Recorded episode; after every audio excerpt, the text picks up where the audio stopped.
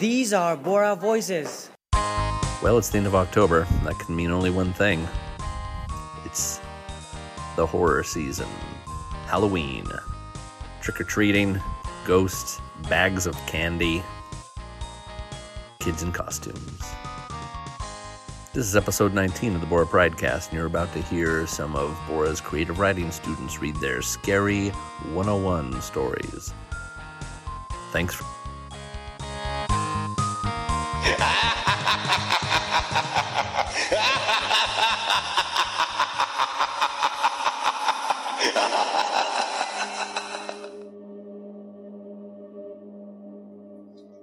I hate forests.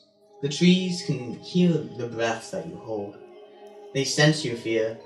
They move so slow, with such diligence. You truly never see them coming. The branches will wrap around your neck. They'll skin you from head to toe.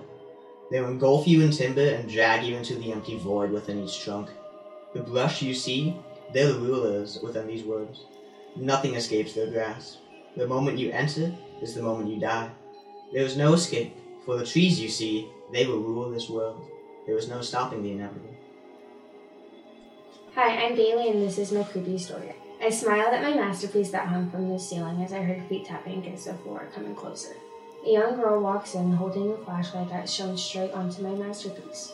She was horrified, so she hadn't noticed me walk behind her. With a big smile, she turned around and I shoved the knife I had into her. As she screamed, filling my ears with a delightful sound, she fell, landing with a thump as her eyes glazed over and life disappeared from her. I now have another masterpiece to hang from the room that will soon be filled. At age three, my family lived in an old farmhouse built in 1920.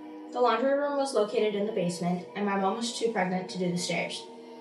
My dad had a clock radio in the basement to do to listen to when doing laundry.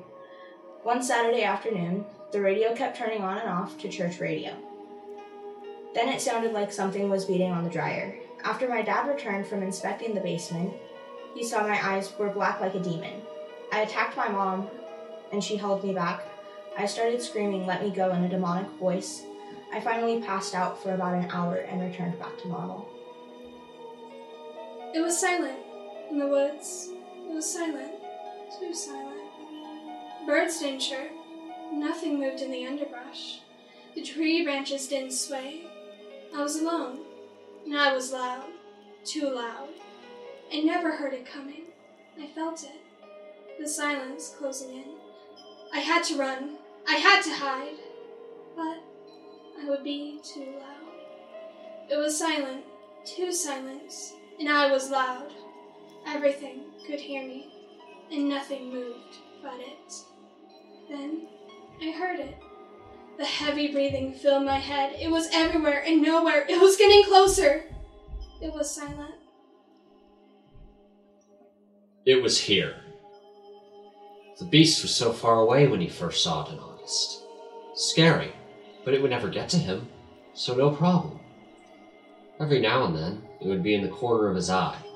A flash here, a moment there. Nothing special. If he could have seen its teeth then, seen it inch closer, pounce like lightning, he would have known it was false security. Last week, it had been outside his window, and that's when he knew. Yes, the quarterfinal paper was here to destroy his grade, and all he could do was wait and weep. What's your name? Will McLean Sims. Well done, Will. McLean Sims. These scary stories are scary. Let's face it. There's really nothing scarier than coming home late at night when you're a kid who's been out past this curfew and going into your house. It's dark and you think, I made it. It's gonna be okay. then you flip on the kitchen light and there's your dad standing there, angry, in his underwear. And you know nothing is ever going to be the same again. And then the next day, it's like nothing ever happened. You're just going to have to fix that mirror that you took off at the drive-in movie. One more life lesson. So thanks, Dad. Happy Halloween. By the time I could finally get out, the parking lot was dark. When I started walking to my car, the world around me dropped. There were footsteps behind me. Standing on the corner where I had just left, a man stared straight at me. My stomach fell. I stood there frozen as the man inched closer. I started to run in the direction of my car. The closer he got, the heavier the night became. My breath appeared in front of me in puffs of smoke, and all I could hear was the scraping shuffle of the figure behind me.